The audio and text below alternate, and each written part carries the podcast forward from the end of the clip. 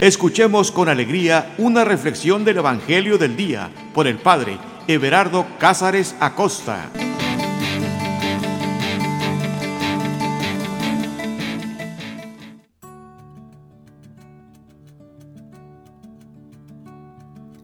Carta de amor.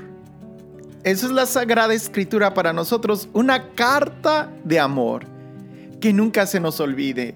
Porque cuando nosotros tenemos una carta de amor en nuestras manos es, es como una fuerza, es como una medicina, es como energía, es como algo que, que nos alienta a seguir adelante. Qué impresionante esas imágenes de los soldados que están en la guerra y que tienen en sus manos una fotografía de su familia, una fotografía de su novia, de su, de su esposa, de sus papás, de sus hijos. E, esos soldados que están ahí contemplando en sus manos esas imágenes o esa carta de amor de sus seres queridos, son los que les hace posible levantarse en la guerra y salir y luchar, salir y dar la vida, salir y dar sus lágrimas, su sangre, su sudor. Porque el amor de sus familiares que están en su país, a quien están defendiendo, es lo que hace que sea posible que ellos puedan dar la vida, que ellos luchen sin, cansar, sin cansarse, que ellos estén ahí, al pie del cañón, listos para el combate. Si nosotros lográramos entender esto, nos daríamos cuenta que, que la Sagrada Escritura es, es eso para nosotros. Esa carta de amor, eh, esa imagen de nuestro buen Padre Dios que nos ama y que nos motiva a estar de pie en medio de la guerra, en medio de la tribulación, porque nosotros sabemos que estamos peleando el buen combate de la fe y que nuestra verdadera patria es el cielo y que estamos defendiendo lo más importante, el amor que Él nos tiene. No nos cansemos de tomar en nuestras manos estos textos, de leerlos y releerlos, porque cuando todo está oscuro, esta palabra se convierte en lámpara. Cuando es un desierto, esta palabra se convierte en agua para nosotros, en un manantial. Cuando parece que todo está en nuestra contra, es cuando esta palabra se convierte en medicina, en consuelo, en salud. ¿Es duro el combate? Más duro sería no pelearlo. Más duro sería el quedarnos en nuestra casa, en nuestra comodidad y no hacer nada y después ver que todo se derrumba. Por eso en medio de la guerra, en medio del combate, toma en tus manos esta carta de amor. Y vamos a iniciar este momento de oración, soltando todas nuestras preocupaciones Estás aquí, estás ahora aquí en este momento. Y aunque estén explotando bombas a tu derecha y a tu izquierda, respira profundo. Toma en tus manos el texto sagrado, prepara tu corazón y trata de concentrarte en este momento en lo que es más importante. ¿Te acuerdas de Marta y de María? Marta, Marta, muchas cosas te preocupan. Una es necesaria. Esta es la necesaria. Sentarnos y escuchar al Maestro. Escuchar lo que Él quiere decirnos. Así pues, que iniciemos esta oración diciendo, en el nombre del Padre, en el nombre del Hijo y en el nombre del Espíritu Santo. Ven Espíritu Santo, llénanos de ti. Ven Espíritu Santo y hoy clamamos tu amor, clamamos tu presencia, tu compañía, tu consuelo, tu voz, tu inspiración. Ven Espíritu Santo y con tu ternura, ven Espíritu Santo y con tu fidelidad, sal a nuestro encuentro, acompáñanos. Ven Espíritu Santo, inspira en nosotros sentimientos muy profundos de lo que es ser un cristiano. Ven Espíritu Santo como un Espíritu creador, como el Dios invisible, el abogado, el consolador. Ven Espíritu Santo como el huésped dulce del alma. Ven Espíritu Santo como la fuerza en el trabajo. Ven Espíritu Santo como el Dios creador. Ven Espíritu Santo y renueva nuestras fuerzas. Renueva nuestros sentimientos. Renueva nuestras ilusiones, nuestros sueños. Ven Espíritu Santo y transforma nuestros corazones en ti. Ven amor del Padre y del Hijo. Llénanos de ti, transfórmanos. Cada célula de nuestro ser quede impregnada de tu presencia, de tu inspiración, de tu amor. Ven amor, ven Padre de los pobres, consuelo. Ven Espíritu Santo. En ti, Señor, confiamos. En ti nos abandonamos. Porque sabemos que tú no fallas y que cuando tú llegas, todo lo transformas, todo lo renuevas, todo lo levantas, todo lo creas como una nueva criatura, una nueva creación en ti. Por eso, Señor, no estamos en mejor lugar que en tu presencia transformadora. No podemos estar en mejor lugar que en ti que nos renuevas, que nos restauras. Señor, haz tu obra en nosotros. Somos tus discípulos. Haz tu obra en cada uno de nosotros. Que nosotros creemos y confiamos en ti. Tú nuestro Dios, tú nuestro Señor.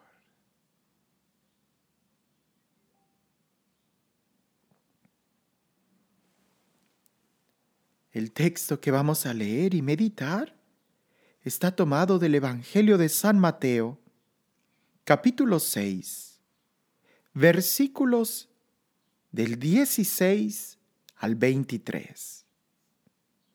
Mateo capítulo 6, versículos del 16 al 23.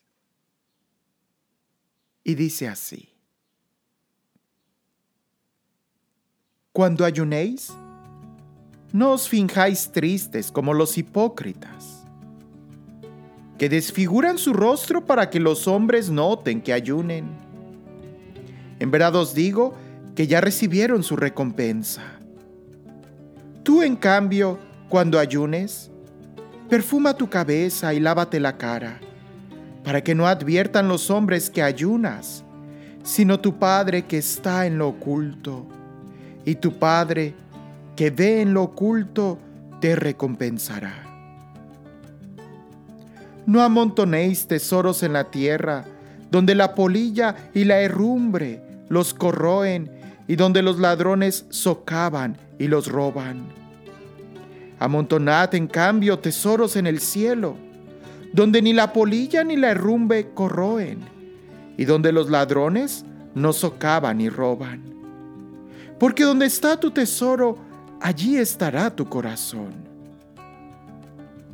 La lámpara del cuerpo es el ojo. Por eso, si tu ojo es sencillo, todo tu cuerpo estará iluminado. Pero si tu ojo es malicioso, todo tu cuerpo estará en tinieblas. Y si la luz que hay en ti es tiniebla, qué grande será la oscuridad.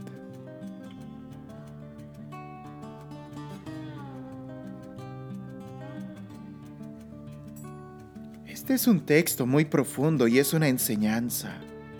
Podemos decir que en este texto estamos entre las enseñanzas que nos estaba dando anteriormente desde el discurso de las bienaventuranzas y cuando Jesús propone una nueva ley, cuando Jesús habla de la oración del Padre Nuestro y ahora ahora está hablando de cosas tan prácticas como el ayuno, como en dónde está tu tesoro y tu mirada. ¿Sabes? Aunque hay cosas muy buenas, como el ayuno, estas pueden ser distorsionadas y producir un veneno en nosotros, un efecto contrario. El ayuno, el ayuno indudablemente en toda la tradición cristiana y en la Sagrada Escritura habla, habla de una fuerza, habla de, de que el ayuno es, pudiéramos decir, un arma. Un arma que te ayuda a crecer, que te ayuda a madurar, que te ayuda a levantarte, a ser más fuerte. Pero hay que tener cuidado, porque aquí el Señor nos está hablando de que también el ayuno puede provocar un efecto contrario en nosotros y hacernos más débiles. Leamos con atención esa parte.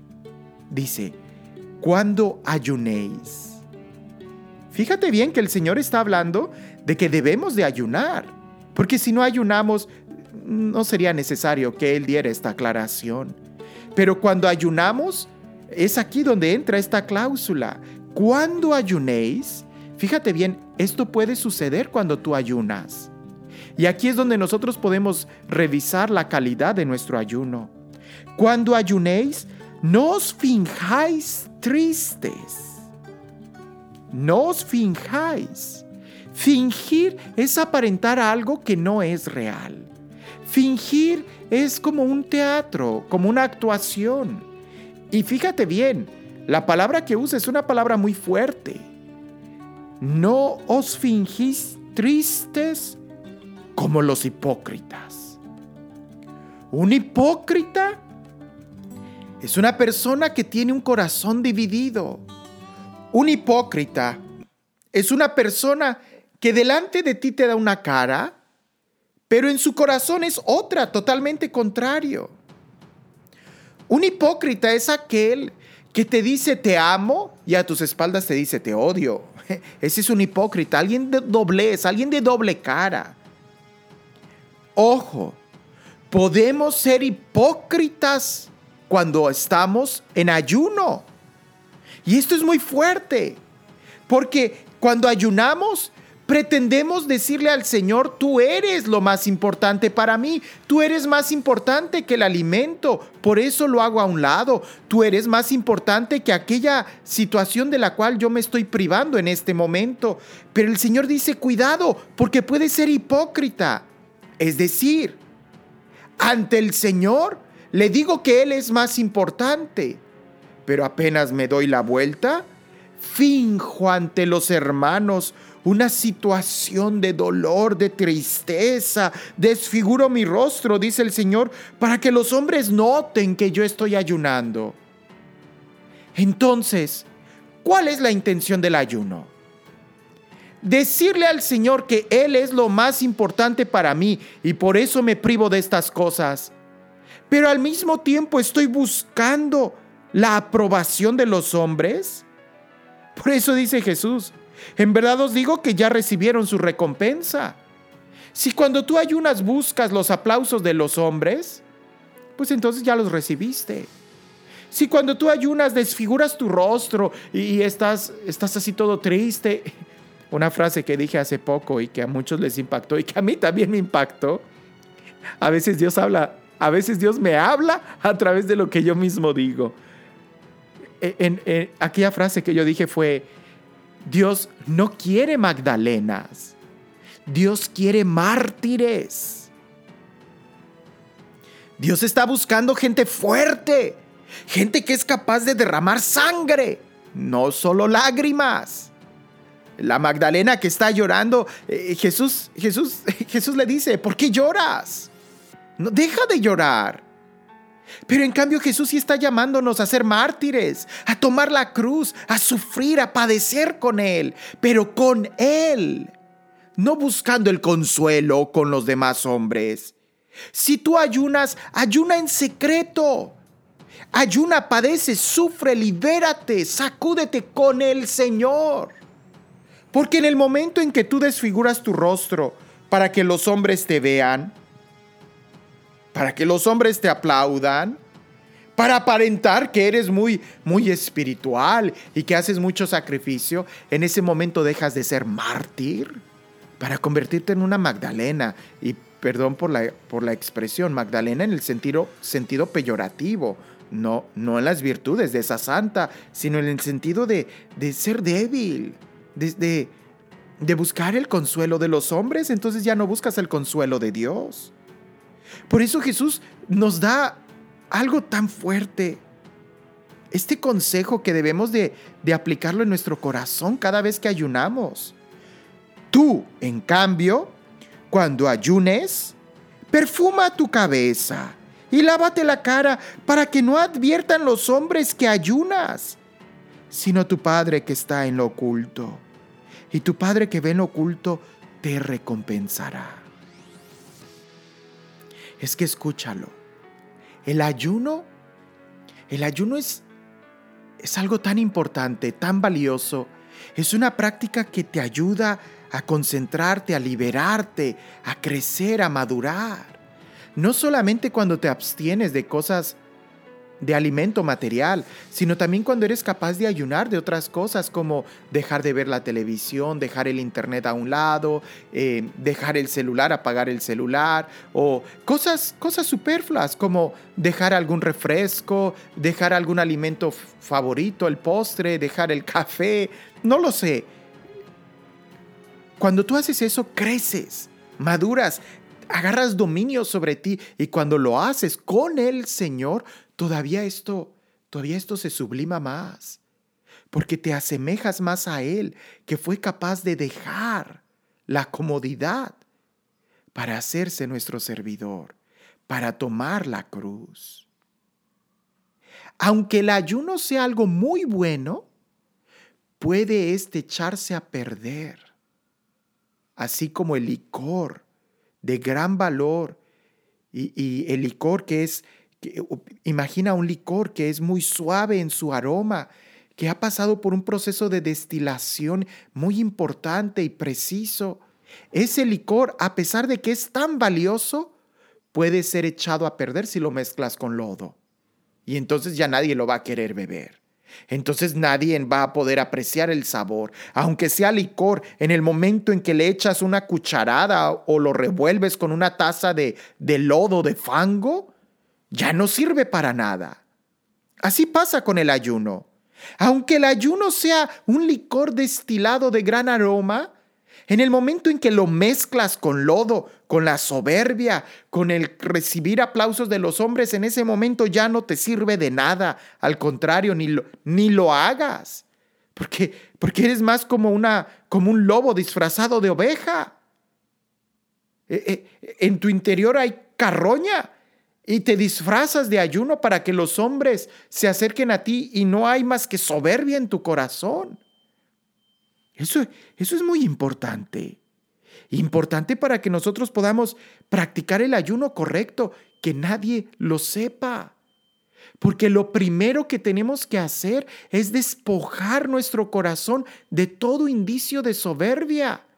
Porque si tú renuncias a todo, pero no eres capaz de renunciar a tu propio ego, no estás renunciando a nada, a nada terminarás volviendo a revolcarte en las cosas que has renunciado.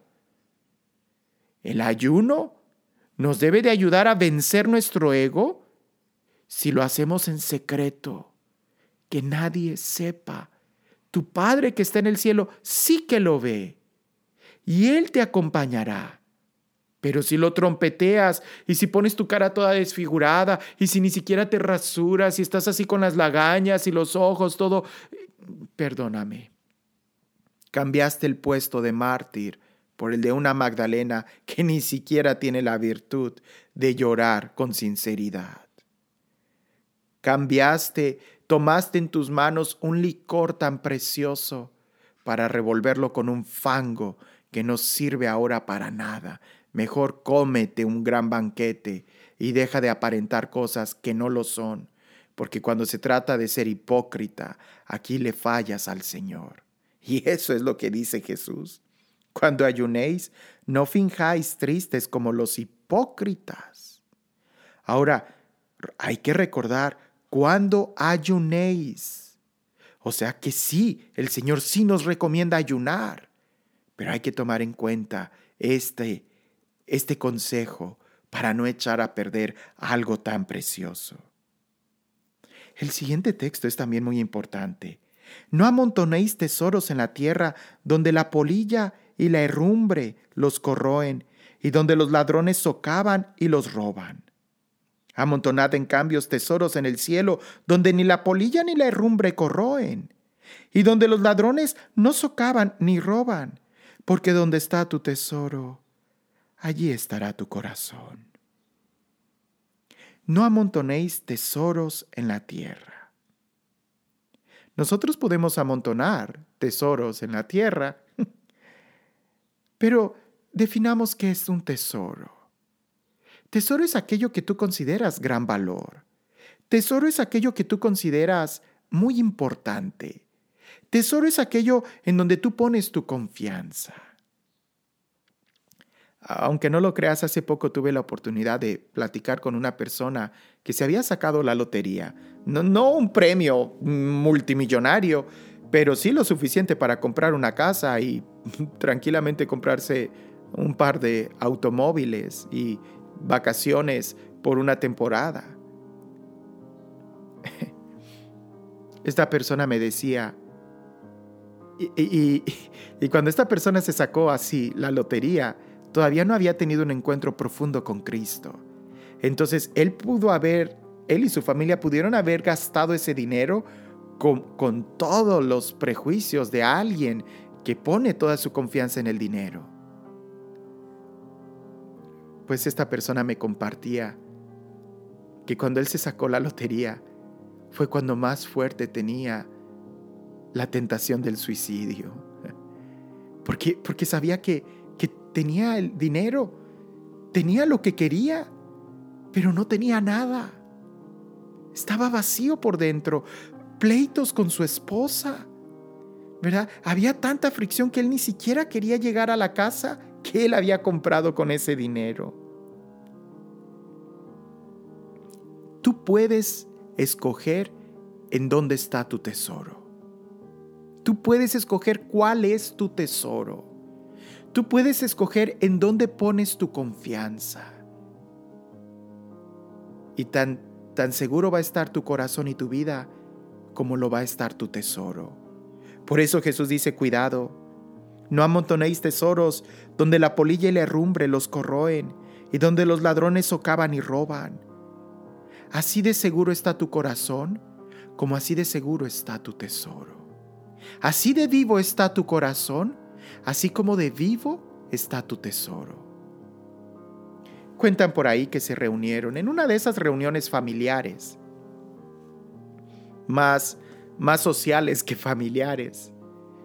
Ah, era, era una fiesta, mm, no recuerdo, la verdad no recuerdo los detalles. Lo que sí recuerdo es, es esta anécdota, que estaban ahí cuatro, cuatro primas reunidas tres de ellas muy frívolas, que se habían casado y no tenían hijos, y, la cuarta, eh, vestida muy sencillamente, un vestido sencillo, sin anillos, sin alhajas, el collar que traía era de fantasía, los aretes eran de fantasía, pero ahí estaba en la fiesta, en esa reunión familiar, paradas sobre el pasto verde, eh, con algunas bebidas en sus manos y compartiendo. Pues como no faltan esos momentos frívolos, empieza una de ellas a presumir las vacaciones que habían ido a tal lugar de vacaciones, a tal hotel, que habían comido en tal restaurante. Y la otra, pues empieza inmediatamente también a competir, ¿no? Pues miren, yo me acabo de comprar este anillo, esta alhaja. Yo, y, y la otra dice, uy, pues yo tengo este tesoro también, nosotros nos compramos este automóvil. Y empiezan así a compartir de manera tan frívola sus tesoros. Y estaban diciendo eso, oh, mi alegría está en estas vacaciones, ya estamos planeando el siguiente viaje, vamos a tomar un crucero. Y estaban así compitiendo y la, la cuarta solamente las miraba y las observaba y pensaba en su interior. Y cuando levanta el vaso para beber, se da cuenta que ella no traía ningún anillo y que las demás traían anillos caros, brazaletes, relojes, bolsas de marca cuando en ese momento voltean a verla a ella así como diciendo, pues es tu turno, ¿de qué nos vas a presumir? Y, en ese momento voltean a verla, hay un, hay segundos de silencio y justo en ese momento su hija, la más pequeña, sale corriendo y le dice, mami, mami, mami, y la abraza por la cintura. Y esta, esta señora acaricia el pelo de su hija y les dice a las otras tres, este es mi tesoro, mis hijos. Este es mi mayor tesoro, mis hijos. Tan vivo está tu corazón como tan vivo está tu tesoro. Si tu tesoro son unas vacaciones, un viaje, tienen fecha de caducidad. Acaba las vacaciones, acabó tu tesoro. Si tu tesoro está en las joyas, en piedras, en el oro, en el dólar, en los billetes, en el dinero, pues así de vivo está tu corazón. Muerto, estático, inseguro, con el miedo de que puede ser robado en cualquier momento. Si tu tesoro está en tus amigos, en tus hermanos, en tus hijos, bueno, tu corazón está vivo. Pero hay algo más.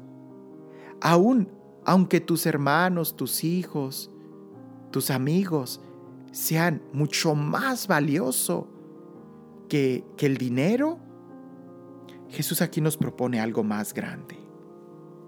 Amontonad, en cambio, tesoros en el cielo, donde ni la polilla ni la herrumbre corroen, y donde los ladrones no socavan ni roban, y pudiéramos agregar, y donde la enfermedad tampoco los mata, donde ni la cultura te los arrebata, donde ni los odios ni la discordia acaban con ellos.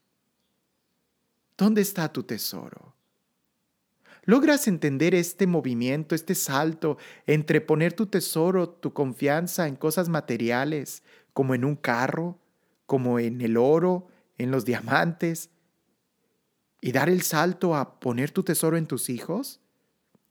Pues hay todavía un paso más alto, poner tu tesoro en Dios. Porque cuando pones tu tesoro en Dios, entonces todo entra en una armonía. Para aquellos que su tesoro es más importante las vacaciones o tener un carro, van a sacrificar a sus hijos. Para aquellos que su tesoro son sus hijos, pues entonces saben usar muy bien el recurso material, pero pueden poner en riesgo a Dios. En cambio, cuando para aquellos su tesoro es el cielo, es Dios mismo, sabrán educar a sus hijos y sabrán usar los bienes materiales. Porque donde está tu tesoro, allí está tu corazón. Fíjate, el tesoro es aquello que te domina. Tu tesoro es aquello que te hace mover. Por ahí había una película que decía En búsqueda del tesoro. Pero el tesoro es aquello que tú buscas. ¿Qué es lo que buscas con todo tu corazón? ¿Qué es lo que buscas cada día? ¿Qué es lo que buscas al despertarte, al dormir, al comer, al salir, al trabajar? Si lo que buscas es el dinero, pues eso es lo que te domina. Si lo que buscas son amistades, aparentar la superficialidad, la sociedad, la vanidad, el ego, la soberbia de este mundo, pues eso es lo que te domina. Y tú terminas siendo esclavo de aquello que te domina. Por eso conviene dominar absolutamente todo y poner tu tesoro en lo más alto, en Dios. Ya hablamos en otro momento que Dios no te esclaviza, al contrario. La virtud no te esclaviza, al contrario, te da la libertad. Dios te dio el don de la libertad y con Él somos cada vez más y más libres. Este tercer punto, que es también muy importante y que podemos nosotros estarlo repitiendo, porque es la lámpara del cuerpo. Qué importante. La lámpara del cuerpo es el ojo. Hay que, hay que tratar de entender que Jesús está hablando en un sentido figurado. Creo que, creo que está claro. Y la enseñanza es muy profunda, porque anteriormente estaba hablando de la importancia del ayuno y de la importancia del tesoro, de dónde está tu tesoro y de cómo hacer el ayuno. Entonces aquí cuando habla de, de la lámpara del cuerpo que es el ojo, no pienses solamente en el, en el, en el, en el músculo, en el órgano de, del ojo que nos da la visión, sino en lo que el Señor en realidad nos está tratando de enseñar. Entonces va a utilizar este ejemplo del ojo. Porque si tu ojo es sencillo, todo tu cuerpo estará iluminado. Es decir, si tu ojo está limpio, si tu ojo está sano, todo tu cuerpo podrá estar iluminado. Tú podrás ver, podrás caminar, podrás moverte.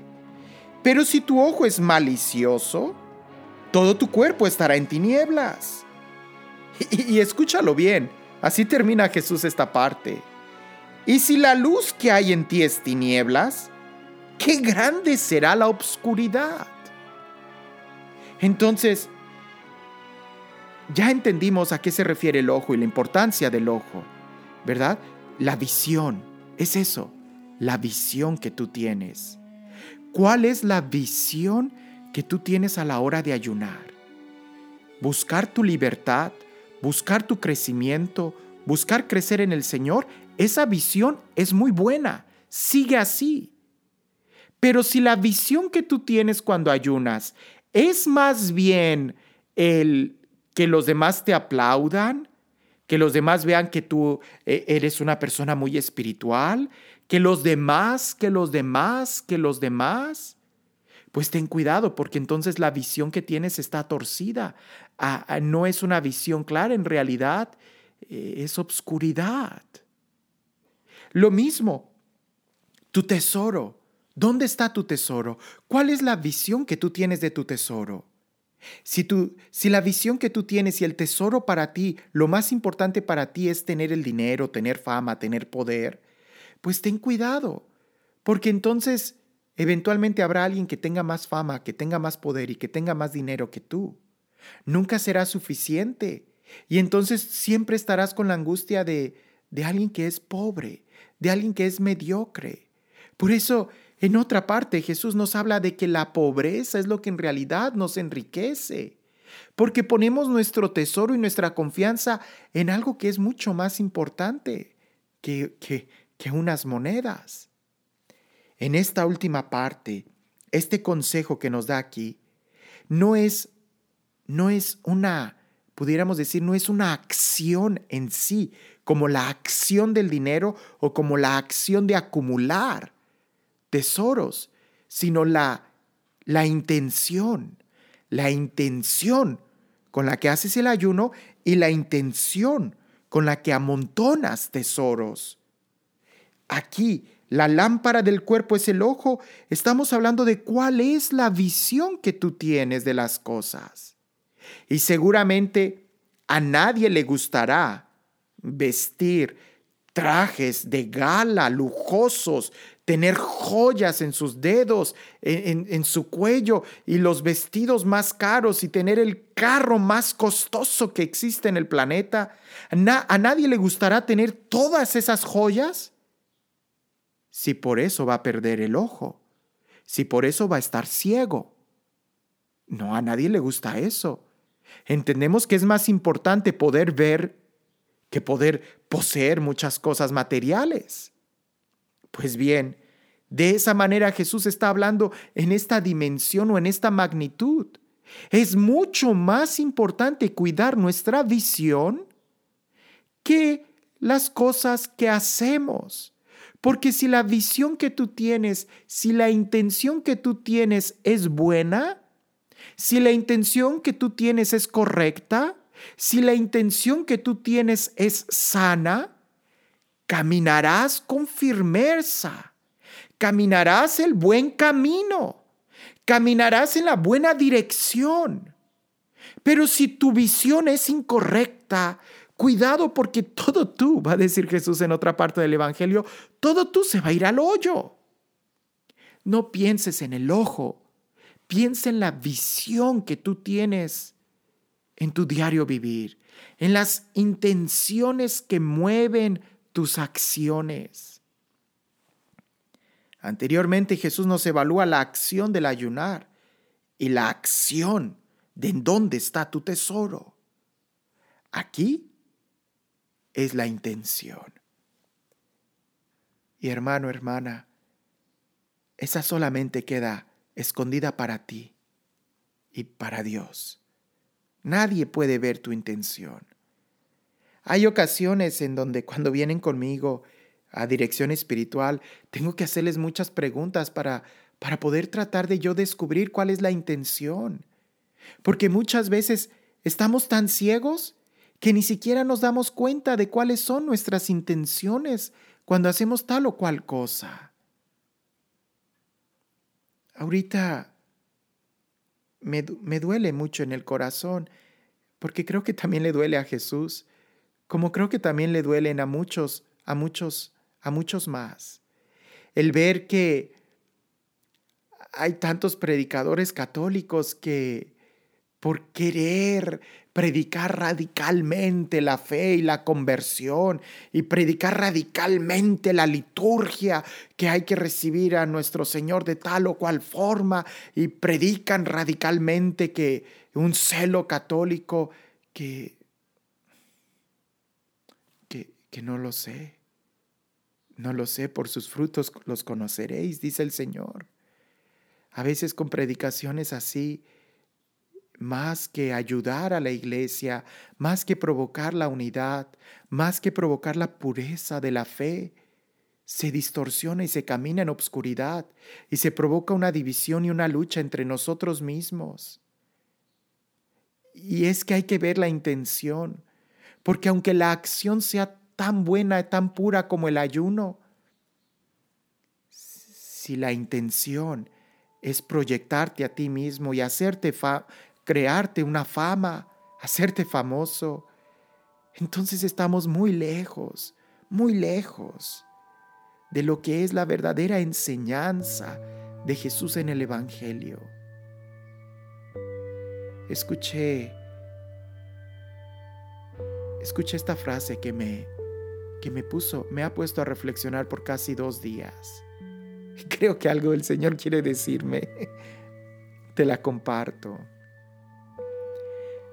Si tú no renuncias a ti mismo, aunque hayas renunciado a todo, no has renunciado a nada. A nada. Porque es la, la intención. Es lo más importante a lo que tenemos que renunciar es a nosotros mismos. A ser capaces a despojarnos. Así ejemplo de Jesús que Él siendo de condición divina no retuvo ávidamente el ser igual a Dios, sino que se despojó y se hizo uno como nosotros. Pues nosotros también deberíamos de despojarnos un poco de nosotros mismos y revisar nuestras intenciones. Cuando se trata de corregir a alguien, siempre hazlo como el Señor dice. Habla con Él. Habla primero con Él Lleva entonces a otras dos personas si no te hizo caso. Y hasta entonces después ya preséntalo ante las autoridades para que éstas lo, lo expongan de manera pública. Pero si cuando quieres hacer las cosas por ti mismo, por tus propios criterios, algo está mal en la intención. Si cuando tú vas a ayunar, vas a ayunar con tus propios criterios y vas a compartir, decirlo, pronunciarlo, algo está mal. Si tu tesoro eres tú mismo, algo está mal. Abramos nuestro corazón al Señor y escuchemos lo que Él nos dice.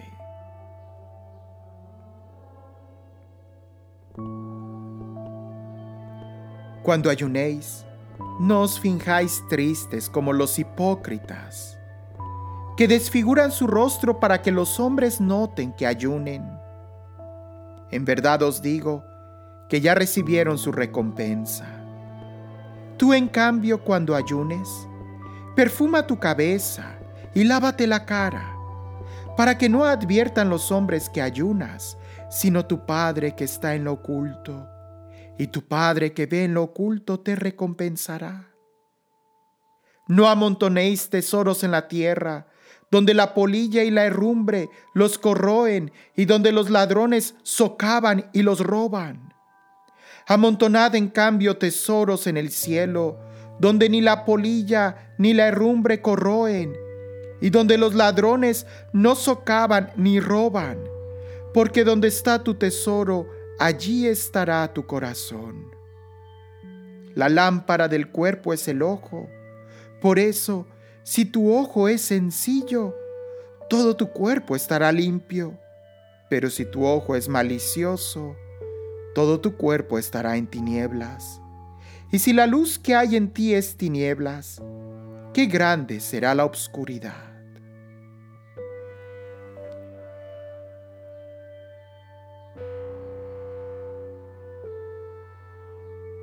Te doy gracias, Señor, por tu palabra, porque tú eres fiel, porque tú hablas a cada uno de nosotros. Te doy gracias porque tú has hablado a mí y me sigues invitando a que trabaje en mi interior, a que trabaje contigo, Señor, a que revise las intenciones incluso de las cosas más nobles que puedo hacer. Que seas tú el que siempre sea honrado, que seas tú el que siempre sea glorificado, Señor. Que yo venga menos para que tú crezcas, Señor, y que mi tesoro siempre esté contigo en el cielo, donde nada ni nadie podrá quitármelo nunca. Solo tú, Señor, solo tú.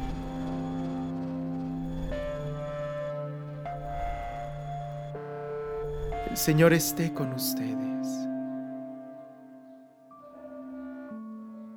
Y la bendición de Dios Todopoderoso, Padre, Hijo y Espíritu Santo descienda sobre ustedes y permanezca para siempre.